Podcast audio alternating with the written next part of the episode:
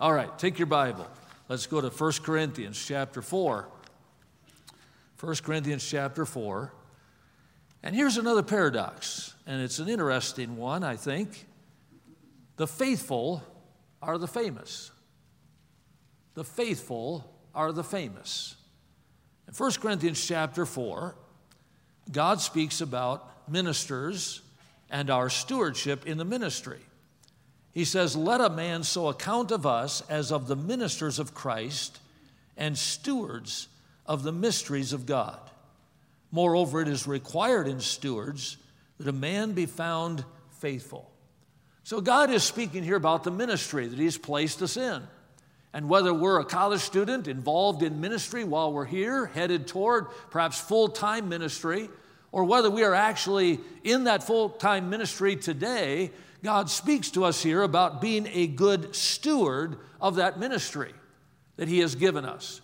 And part of the requirement of good stewardship is to be faithful. Now, faithful doesn't sound like fun. Famous sounds like fun. Being well known sounds like fun. Uh, being financially prosperous sounds like fun. Having a nice family sounds like fun, but sometimes faithfulness doesn't kind of grab us in any way to motivate us. You know, God is a lot of things. God is love, God is holy, God is just, God is merciful, God is all powerful, God is everywhere. There's a lot of things, attributes we call them of God. But you know what the greatest attribute of God is?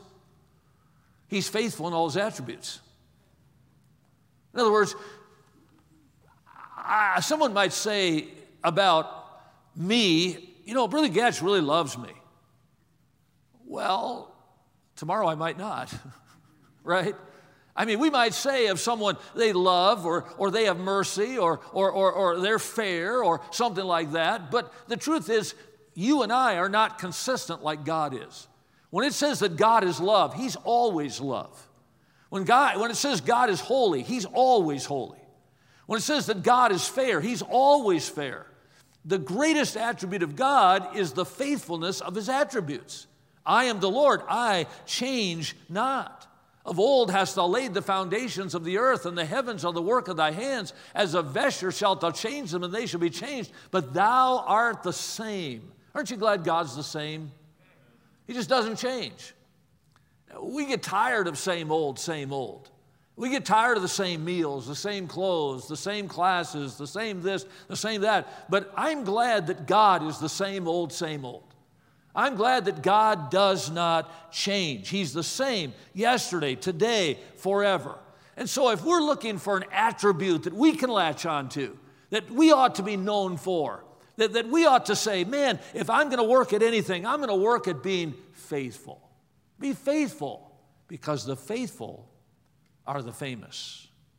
How faithful are we? Three vital considerations this morning with respect to faithfulness. Notice, first of all, a qualification. It says here in verse 2 moreover, it is required in stewards that a man be found faithful.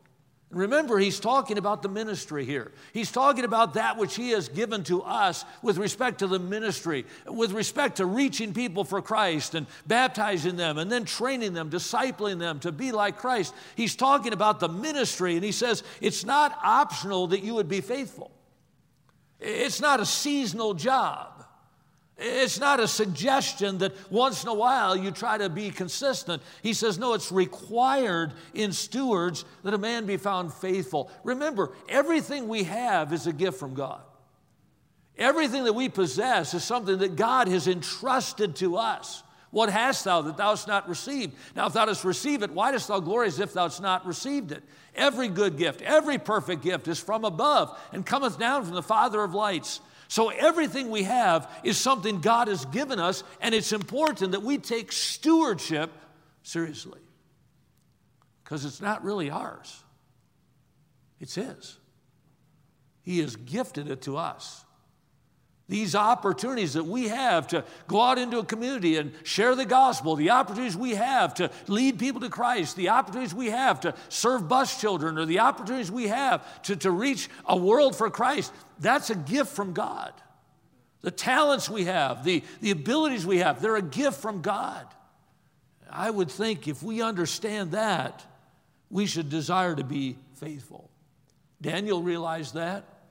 In fact, his enemies said, the presidents and princes, they sought to find occasion against Daniel concerning the kingdom, but they could find no occasion or fault for as much as he was faithful.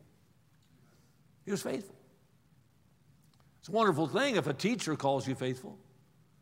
It's a wonderful thing if your pastor would say you're a faithful person. But would your enemies? With those that are trying to frame you, those that are trying to destroy you. Boy, Daniel, even his enemies that were trying to wipe him out, said, We tried. We tried to find some inconsistency. We tried to find something that wasn't always the same, but Daniel was found faithful. It says that about Moses in Hebrews chapter 13 and verse 5. Moses was, very, was very faithful in all his house for a testimony of those things which were to be spoken after. What will be spoken after you're gone? What will teachers talk about when they remember you 10 years after you graduate? Will they say, well, this rule in the handbook is because of. we have some students like that. They could put their name by the rule. What will they remember about you? Uh, what will your mom and dad remember most about you long after you get married and go out on your own? What will your friends remember about you? What will your enemies remember about you? What will your job, what will the, the, the, people you worked with out there on the job in the community, what will they remember about you? What will be spoken after? They spoke about Moses' faithfulness long after he was gone faithful. We're not going to make it in the stewardship of ministry if we're not faithful. It's a qualification. But notice, secondly, a quitter. I've noticed something as I've traveled through life. I've never met anybody named Demas.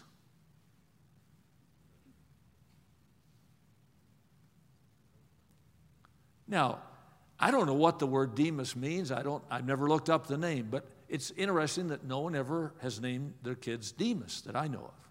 I've never met anybody named Demas. I've never met anybody named, uh, named uh, Ahab or Jezebel either. But those are kind of obvious. There was none like unto Ahab, which did sell himself to work wickedness in the sight of the Lord, whom Jezebel, his wife, stirred up. People don't name their kids Jezebel. Even if they've never read the Bible, they don't name their kids Jezebel. But no one ever names their kids Demas. Why? Because what's remembered about him is his unfaithfulness. What's spoken of after Demas is Demas has, Demas has forsaken me, having loved this present world. Understand something as a Christian, quitting's not an option. You can't quit being a Christian. You're saved. You're stuck with it. You're going to be saved through all eternity. Your salvation's eternal. And so you can't quit being saved. So why would we quit being the right kind of Christian?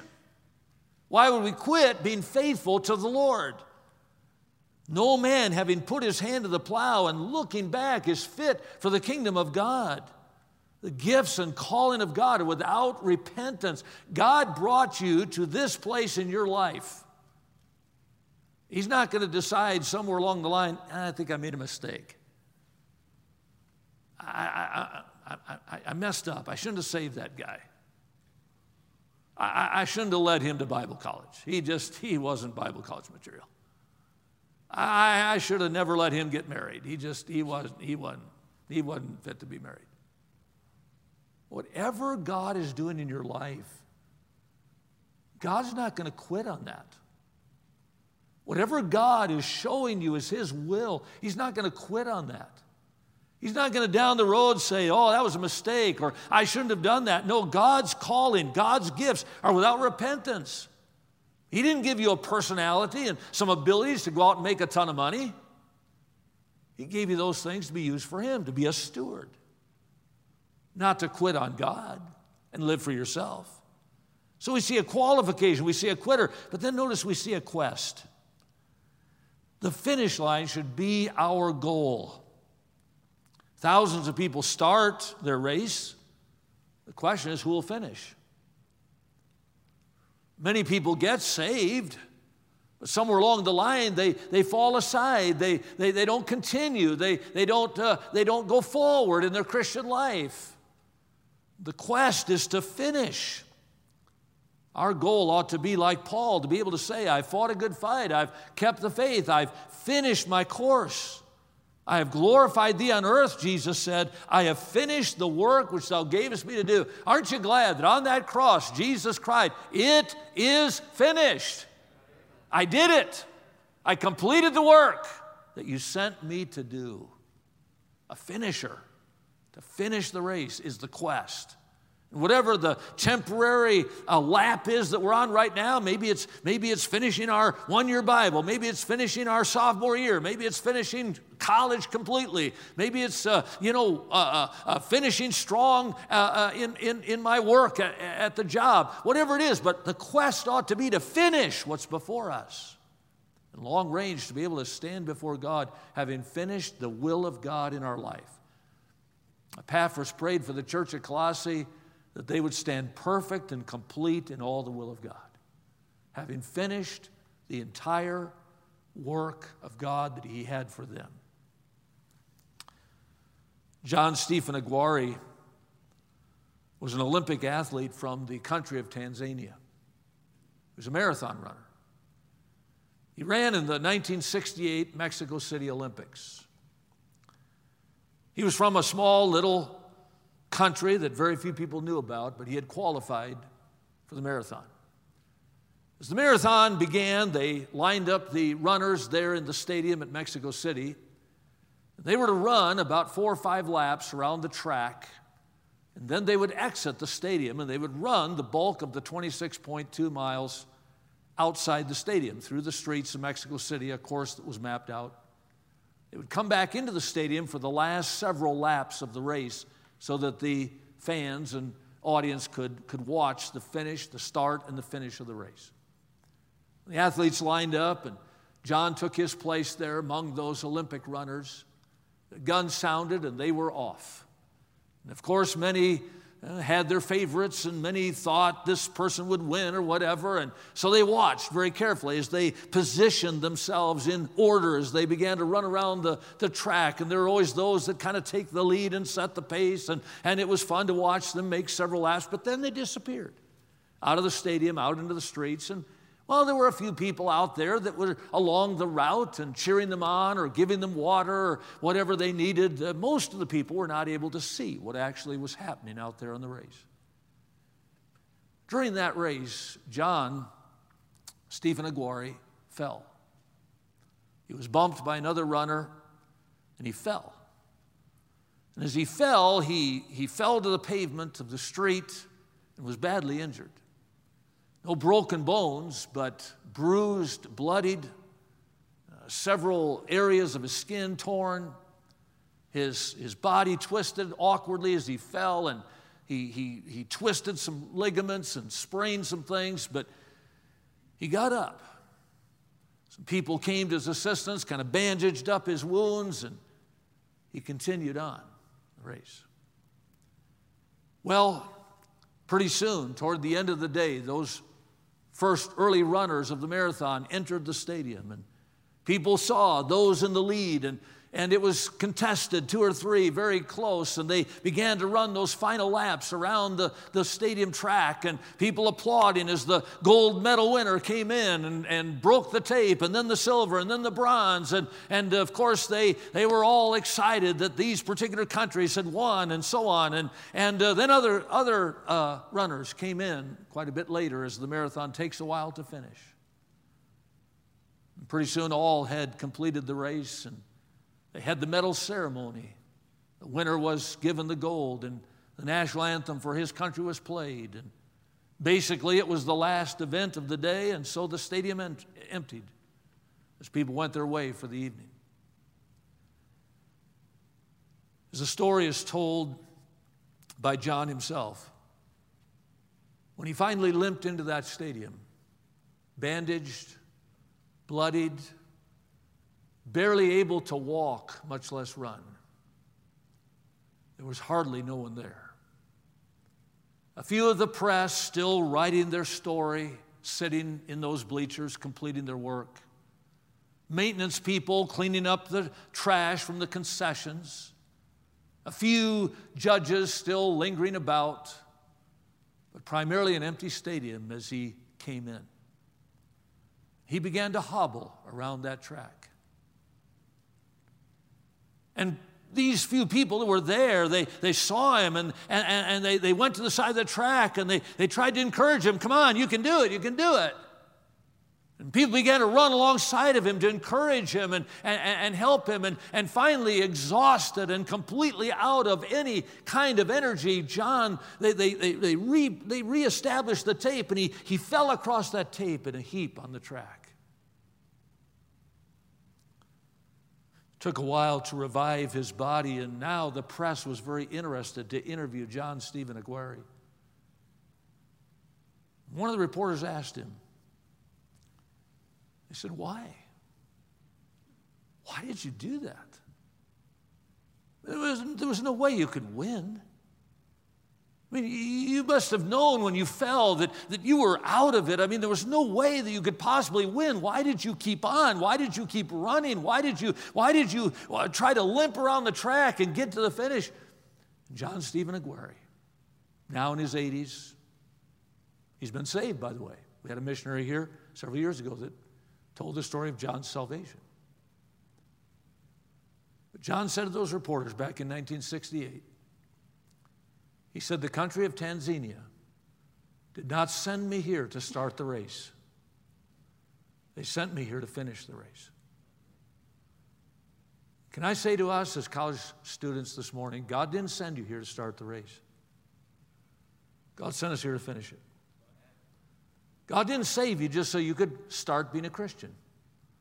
He wants you to run the entire race and finish your life as a Christian, serving God, being faithful to Him. Because in the end, nobody remembers who won the 1968 Olympic marathon. John Stephen Akhwari's story is well known around the world. He's a hero in Tanzania. In fact, the missionary, after he led him to Christ, did a did a soccer event, and John was the guest of honor. And thousands, some 80,000 people came and heard the gospel. Because everybody knows John Stephen Akhwari. He's famous, not because he won, he's famous because he was faithful. And that qualifies you to be famous.